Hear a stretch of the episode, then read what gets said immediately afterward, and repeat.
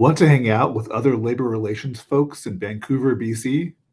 Consider attending the Association of Labor Relations Agencies conference on July 17th. If you haven't heard of it before, ALRA is an organization of impartial government agencies in the United States and Canada that are responsible for administering labor management relations laws and services. Although most of the conference is geared towards labor agency staff, Advocates Day on July 17th is open to all with a wide ranging agenda of topics. On this episode of the Percolator podcast, Emily and Matt talk about some of the highlights from the Advocates Day agenda, and Emily puts out a book club challenge. Check out the show notes for links and details. Enjoy the episode.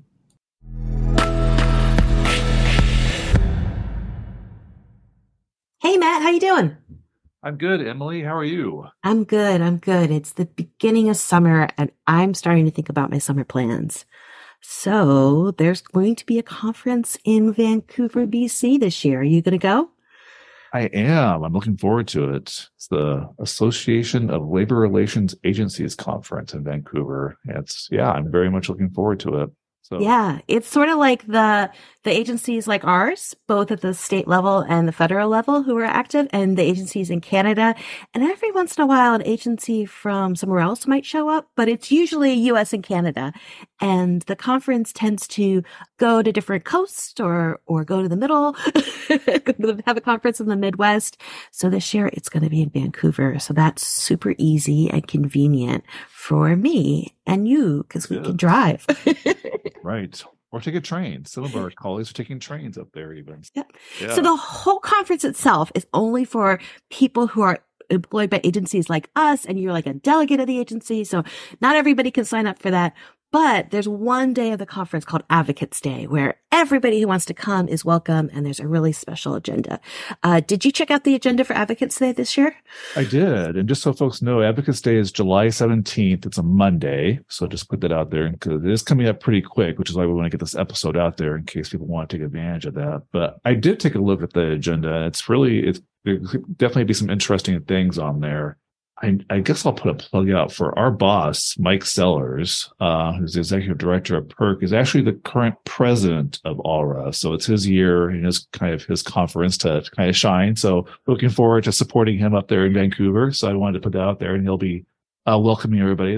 But I'm really excited about, I, I, know we had an episode of the Percolator podcast uh, a while ago where uh, Jennifer Abruzzo and Mike Sellars had a conversation. Jennifer Abruzzo is the general counsel of the National Labor Relations Board.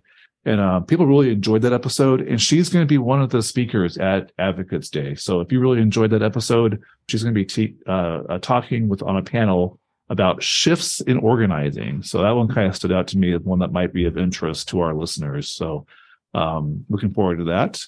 What about you? Did you see anything else on the agenda that looks interesting? Well, I noticed in the afternoon there's a session called Turbulence or Smooth Sailing, and it's about the transportation industry. And I bet you everybody can remember back in December, we almost had a massive railroad strike. And then come Christmas time, there was um, airline stuff in the news, and it's been a big year when it comes to transportation. And I feel like transportation labor relations is not my area expertise.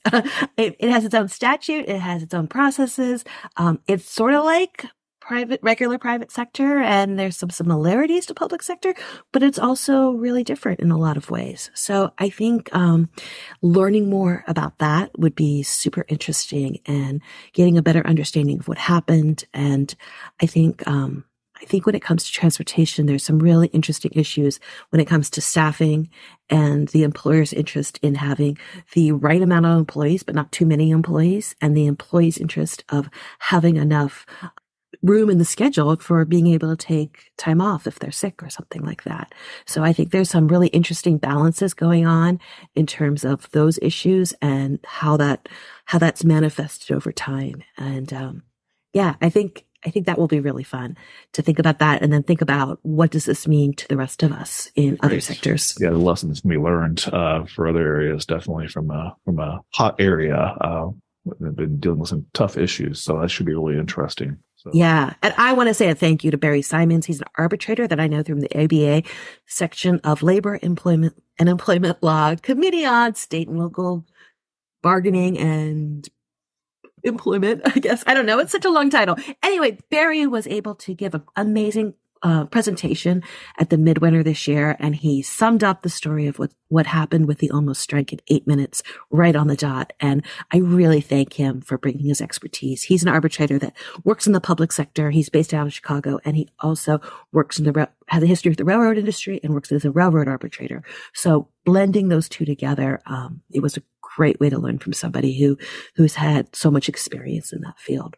Um, but the other thing I was thinking about for the railroad thing is that when we went to Tacoma and we did the labor history tour, I learned that this is a big anniversary year for Tacoma for the railroad, the, the, the 150th year of the railroad coming to Tacoma or being named as a terminus. I'm not sure, but, um, big railroad year and the Tacoma Historical Society has been doing lots of things about railroads and some of that includes railroad workers. And they recommended this book to me called Railroaded.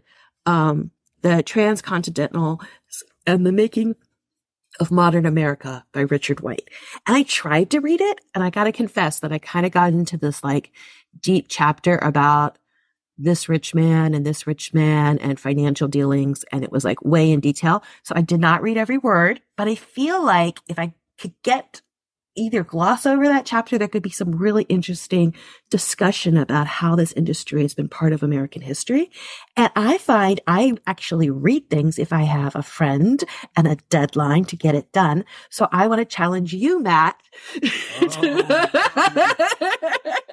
you don't have to read every word, but I want you to like spend a little time with this book. And Matt and, and uh, Chris and Lloyd, you're not on this podcast, but you are in the challenge as well. And uh, Marjorie from Massachusetts, let's book club this. I think it would be a fun. It's not a book necessarily right on labor relations, but it's about the industry and the history of the industry and how that works in. And especially with like our West Coast connection about how how Seattle and Washington became Seattle and Tacoma became Seattle and Tacoma. I think that could be especially interesting for us. So um, I'm going to put that as a challenge for our uh, reception small talk. Maybe I'll wear a little railroad button or something like that. So if anybody who comes to the conference uh, wants to geek out about the history of railroads with me, come find me and we will try to explain it to each other. Because so far, I think there's a lot there, but I I haven't really been able to dig that far into it yet. So so when you mentioned the reception at the conference, Advocates Day, if you come to Advocates Day on July 17th, um, after the program, there is a reception. It's usually a pretty good reception. I'm not, I don't know any details about this year, but I've been to previous hours. It's actually been a really fun reception. They sometimes have them at interesting locations. And, um, so I'm not sure what's going to happen this year, but, uh, definitely opportunities to, to mingle with other folks from Canada and the US and labor relations world and kind of a fun little opportunity there. Well, and the hotel is right there on the water, downtown right. Vancouver. So like, doesn't matter where we go because like the waterfront is right there where the conference is going to be. So right. it's we know we're going to be somewhere interesting no matter what. Oh, one more thing. Um, if anyone's coming in early for Advocates Day on Sunday or coming to the conference, um, I found out that the Richland night market is open. Uh, it's open Friday and Saturday, but also Sunday nights.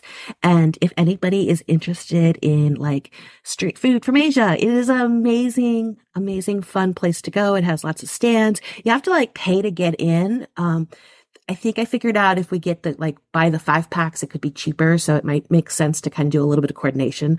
Um, so we don't have to wait in line as much. But, um, if anybody's interested in going to the night market Sunday night, I think I'm going to head there. It's, there's the, the public transportation gets us right there and it could be lots of fun. And I actually feel like tying it all together, like the night market and the um, really represents a lot of immigration to North America. And when you think about the railroads and who built the railroads and all of that, I think it kind of ties in really nicely to understanding both our past and our present and our future. So I think it could be great.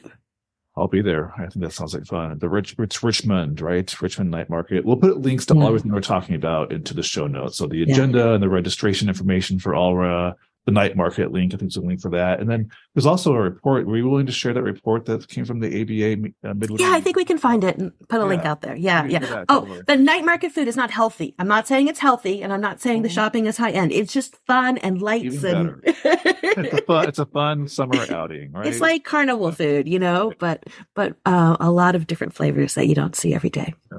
Cool. Great. I'm looking forward to it. Emily. I'm seeing you there as well as some of our other colleagues from around the U.S. and Canada, and um, looking yeah. forward to it. And I wonder, I wonder if anyone's going to read the book. I, you notice I didn't commit to it. And those of you who listen to the podcast know that our last book club, I had failed to read a book, so I feel a little pressure now. Yeah, so yeah. it does maybe, sound good. So maybe you'll read a Wikipedia page. no, it actually does sound good, so I, I might read it. So, all cool, right. Cool. Good talking with Emily. Bye bye. Thank you.